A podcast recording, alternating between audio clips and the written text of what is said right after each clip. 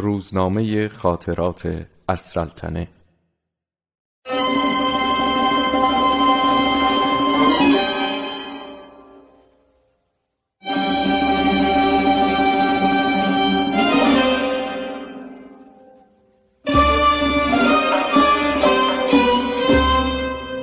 صبح سر حمام شرفیاب شدم.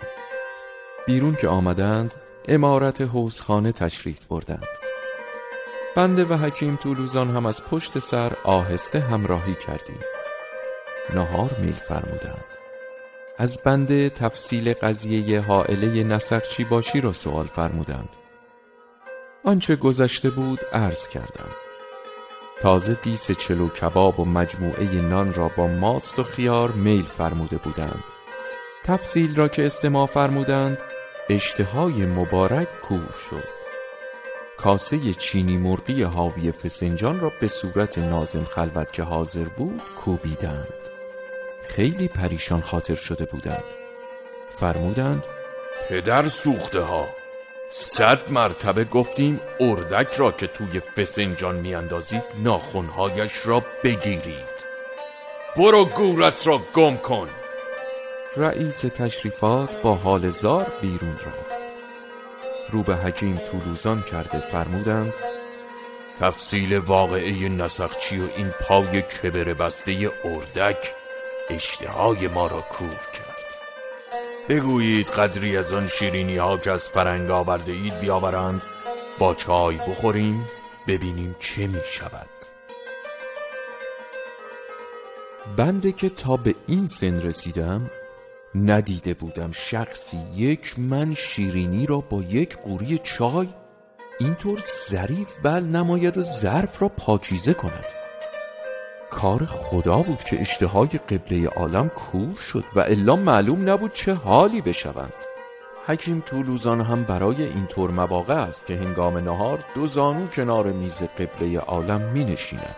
و الا بندگان همایون از مرض ترسی ندارند.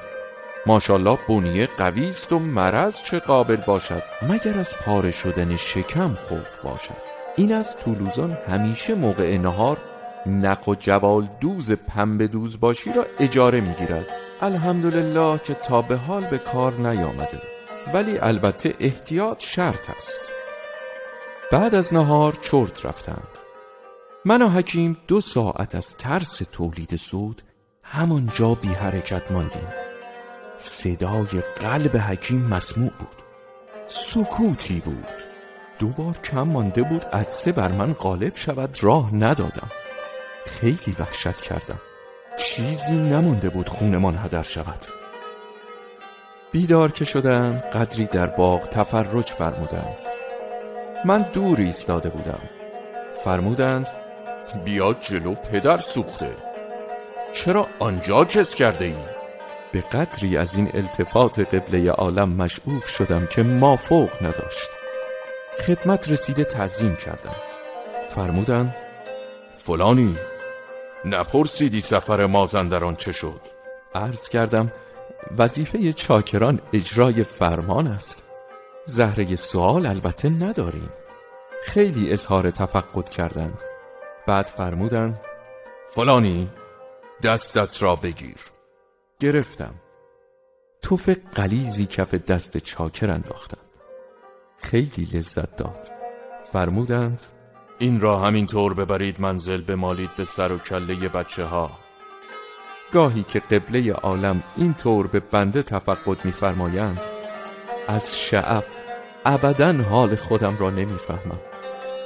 کم مونده بود بدون اجازه مرخصی به سمت خانه بدوم. قبله عالم ملتفت شدند. لبخندی زده فرمودند بدو گوساله می‌دانم خیلی عجله داری. از فرط ذوق بی اختیار شدم. فلفور کفش مبارک را لیسیده آب دهان در مشت روانه خانه شدم. گمان ندارم در تاریخ شاهنشاهی این مملکت پادشاهی این طور رعیت نواز بوده باشد. انشالله که عمر نوح میفرمایید